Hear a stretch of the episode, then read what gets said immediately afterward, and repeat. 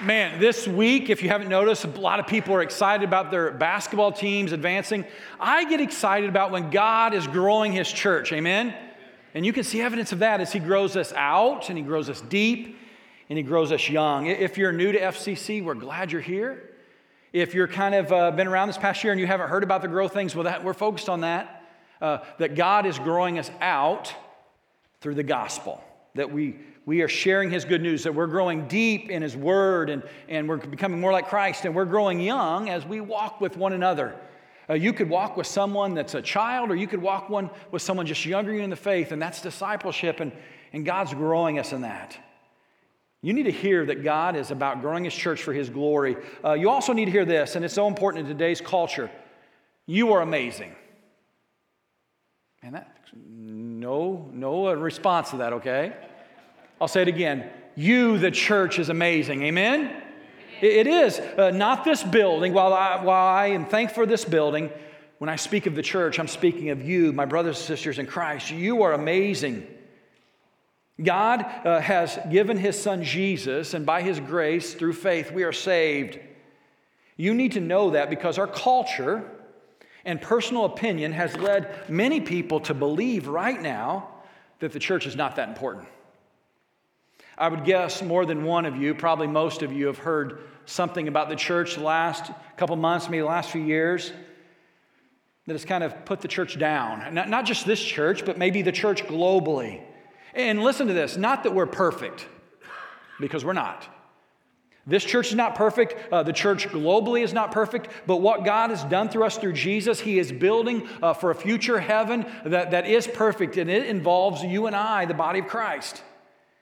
It's very, very likely, though, you've heard some lies or half truths about the church of this world and right here uh, from people you know, from people you trust, and some, sometimes from people you even love.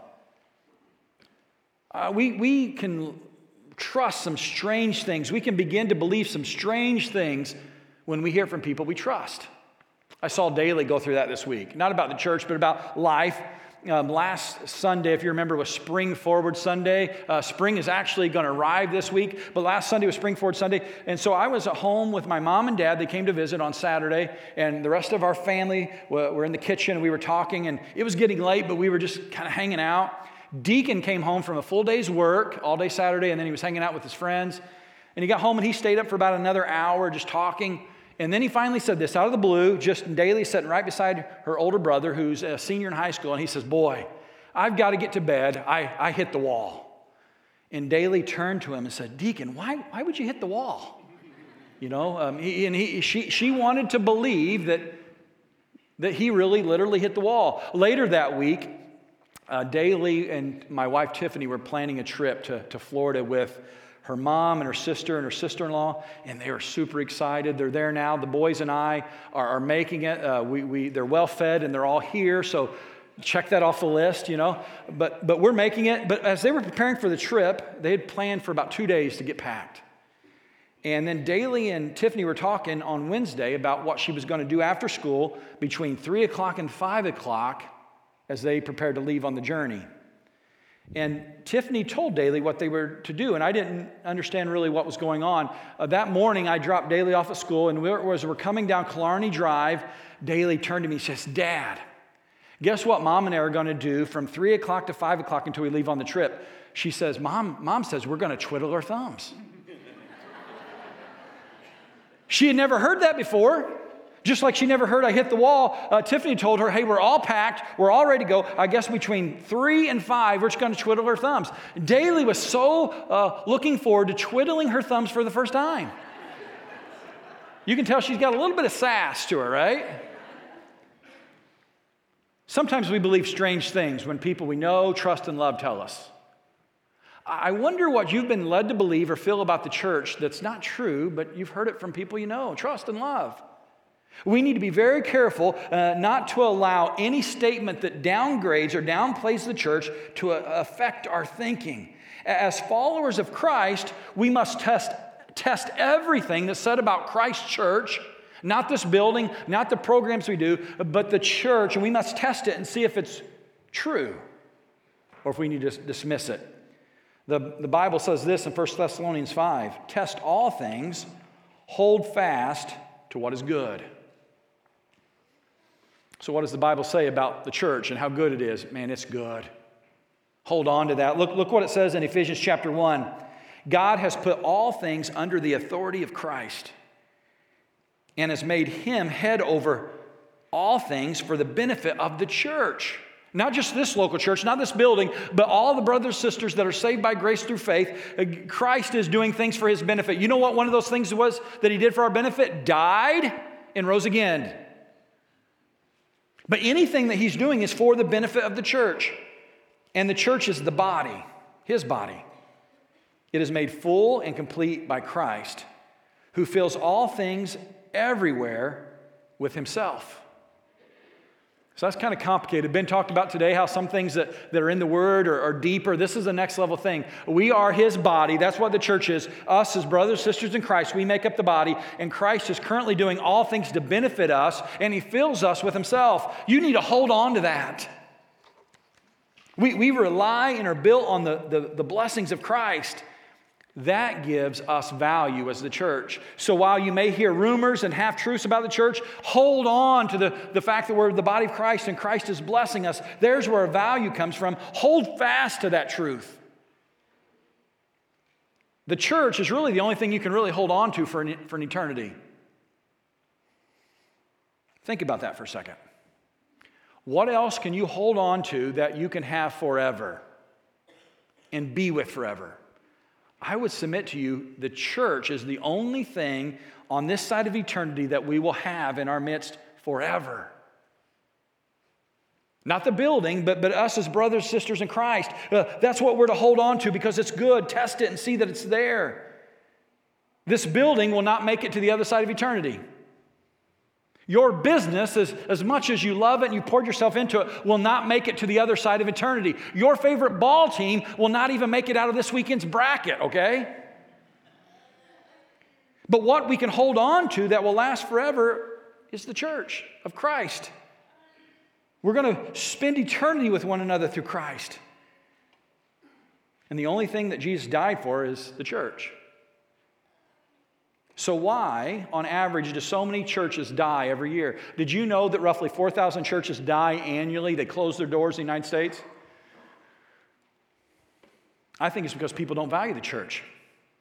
We've allowed the lies of the world to devalue. Uh, we, we haven't protected it. We've lost our purpose. Maybe not here among us, but, but I think one of the things that, that we have done as a society is we've said church isn't really that important. And, and churches have started to try to survive instead of thrive. Instead of, of grow, they just try to, try to make it another year. And then what happens? End up dying. But look what Jesus says. He said he told us to grow, to get out into the world, and to make disciples. Look at Matthew 28. Jesus says, All authority in heaven and earth has been given to me. Therefore, go and make disciples of all nations baptizing them in the name of the Father and the Son and the Holy Spirit, teaching them to obey everything I've commanded you, and surely I'm with you always to the very end of the age. Jesus talking to that first church, that first group of, of saved, believing people, and he says, I want you to go out and, and make disciples of the whole world. Don't just try to uh, go into a room and see how long you can make it without being overwhelmed by the world, but go in and make a difference in the world. And that has ceased to exist at times. In 1972, there was a survey done that 92% of Americans said they were Christians and affiliated with church. Based on that Pew Research report, the same group is now reporting and projecting that by 2070, the number of people that claim to be Christian will drop below 50% for the first time. We're going to go from 1972 to 92% connected to the body of Christ to 2070 below 50%. You're like, well, 2070 is a long way off. I don't have to worry about that. Do you realize we're closer to 2070 than we are to 1972? Do the math. That, that is upon us quickly. In our culture, saying the church doesn't matter, uh, the lie that the world is saying is, I don't need the church. It's rapidly growing. Now, you may be here today, and if you're not a Christian, or maybe you're a brand new Christian, or, or maybe you're a long term Christian. Here's some truth your personal decision to follow Jesus is the only thing that saves you. You're not saved by your brothers and sisters in Christ. You're not saved by your fellowship here. It is vital to have a personal relationship with Jesus. but you were designed and made to live within the body of Christ.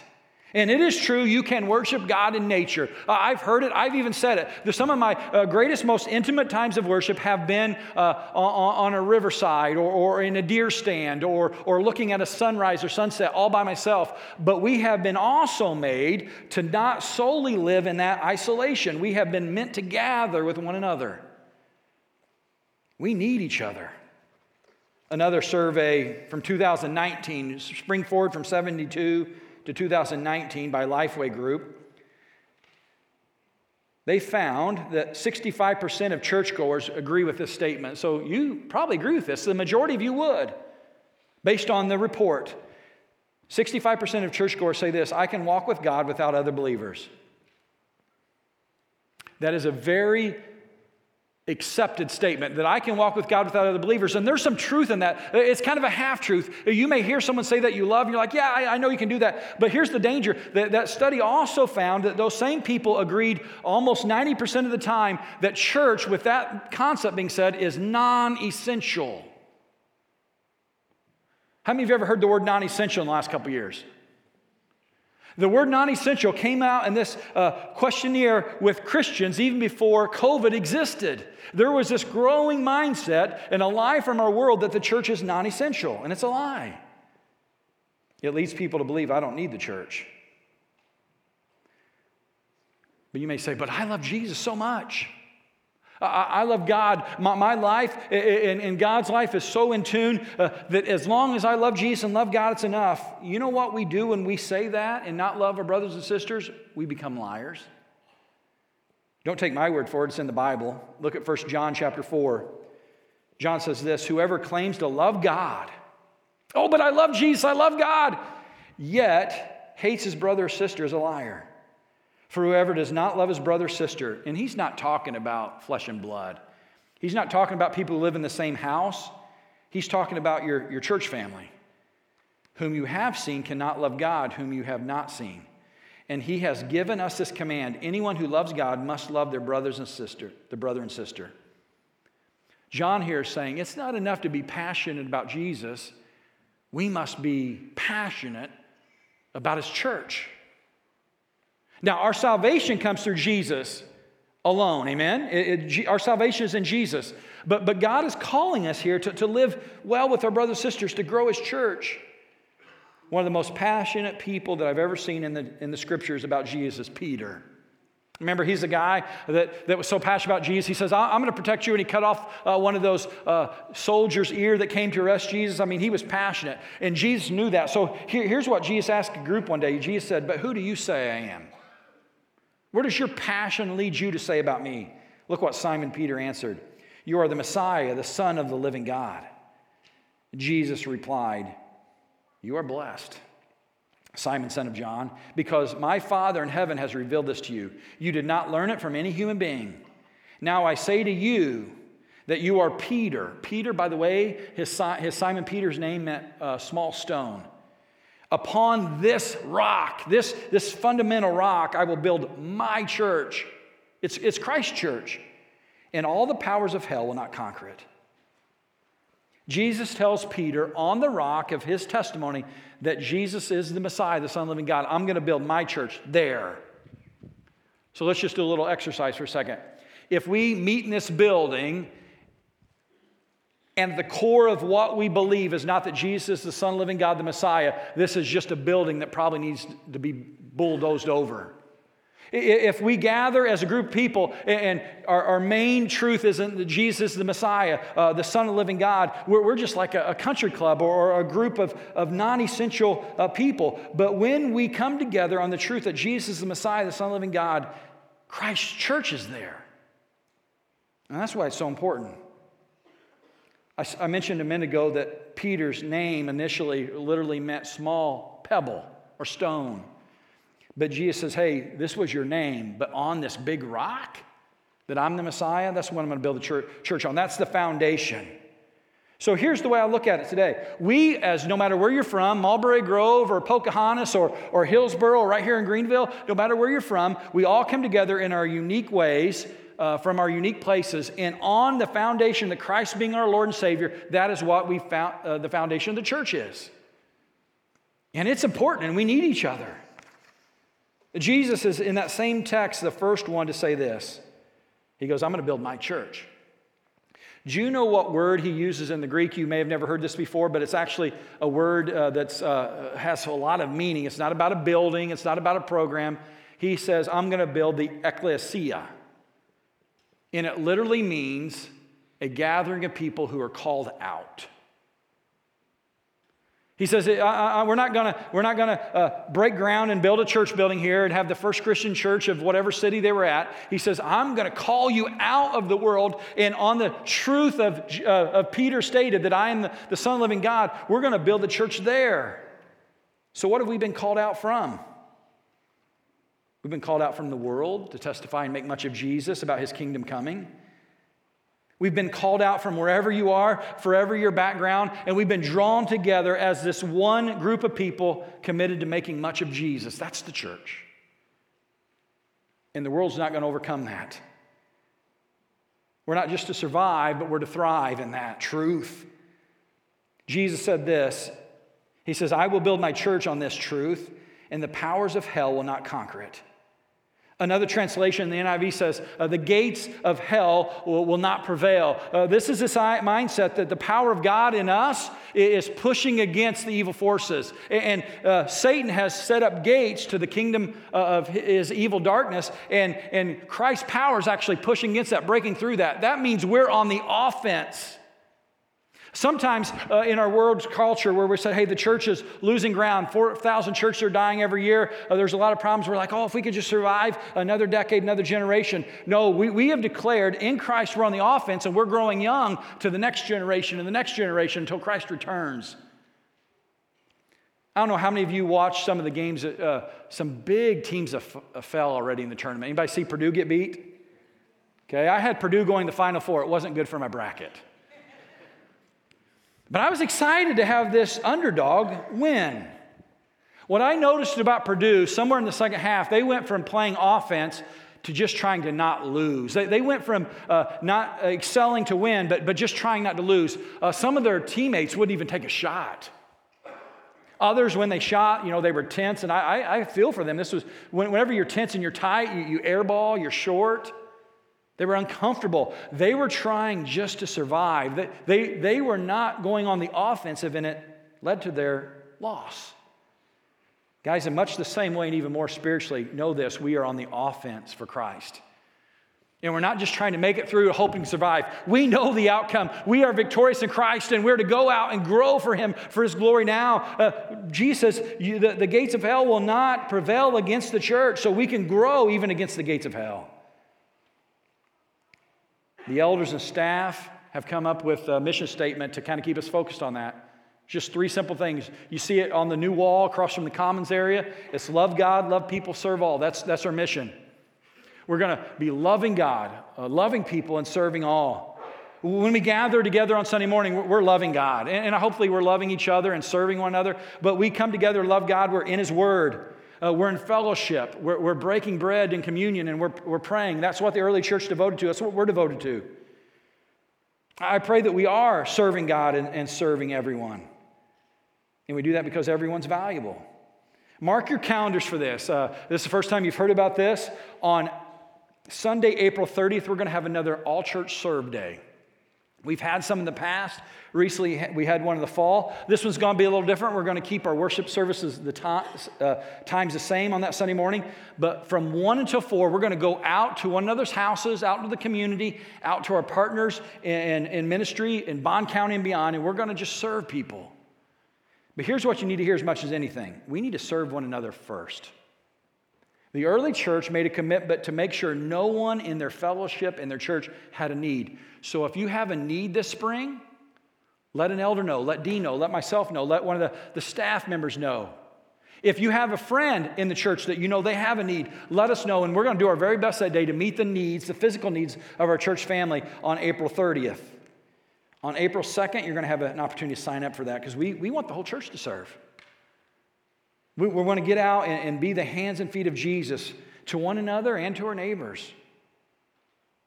It's a, it's a great opportunity. I also want to remind you of six values. We're going to go through these pretty quickly. These are six values that the, the leadership, the elders have committed to to keep us focused on being the church that Christ has called us to be. The first one is this. In no specific order, this though, but we value unity in the Spirit. If we try to be a church by our own strength, our own wisdom, it won't be long before we come apart. We're going to be a, another bad rumor on, on Facebook. We're going to be a, another half truth where people condemn what, what Christians try to do. But when we're united with the Holy Spirit, it's amazing things what can happen. When we're empowered by Him, we, we can do more than we can even imagine, Scripture tells us.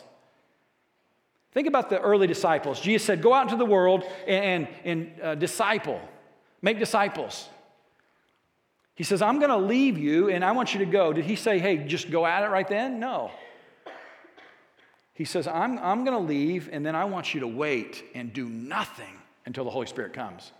Remember, they're, they're in the upper room and, and, and they're to do nothing. They're, they're not to go out into the world at all. But when the Holy Spirit comes upon you, then be my witnesses. In much the same way, and even more today, uh, we need to wait for the Holy Spirit to move. We need to be empowered and unified by Him. Ephesians 4 says this make every effort to keep the unity of the Spirit through the bond of peace. Make every effort. If we're not unified, we're going we're going to come divided. So I want to ask you to pray for unity with your spouse, with your children, among the elders, among the staff, among the church family. Pray for unity. Uh, secondly, uh, we value generosity. We don't like to talk about money a lot, but it's important. It's one of the things we value. We value being generous with our resources, with our money, with our time. I think a godly church, we're committed to this, a godly church is a generous church. Now, very seldom will you ever hear the elders or myself ask for money specifically. Praise God, we don't have to beg for money. If you ever feel like you're being pressured to give, don't give at that time. The Bible uh, tells us to, to not be a compulsive giver, but, but be a joyful giver. And I want to commend you for being generous. You're, you, you're very generous. Keep it up. Look what the scripture says in 1 Timothy Teach those who are rich in the world. That's you. Many of you are rich compared to the world. You're blessed to not be proud, to not trust in their money, which is so unreliable. Have anybody caught word this week that our, our financial system may be just a little unreliable at times? It says their trust should be in God who richly gives us all we need for our enjoyment. Tell them, I'm telling you, uh, to use your money to do good. They should be rich in good works and be generous to those in need, always being ready to share with others. That is what the Word of God asks us to do. Since you've been blessed, be a blessing to others. Keep being generous. Uh, and I want to say, you are so generous. You have put a, the church in a position over the last 50 years or so to be generous. Uh, of every dollar that's given in the generosity boxes, 15 to 16 percent of it, right off the top, goes to missions. Globally, nationally, locally, outside of our walls, right off the top, that money goes to help others. And I, and I want to say thank you for that, for, for doing that well. One of our partners that also has received some of that generosity is Core Communities. You just saw us celebrate that in, in the Core Community report of, of how uh, the lives are being changed. We have a blessing today. Rebecca, she tells me from Kansas. You'll see why. Uh, that is her name. Uh, Rebecca, we're just going to call her from Kansas today.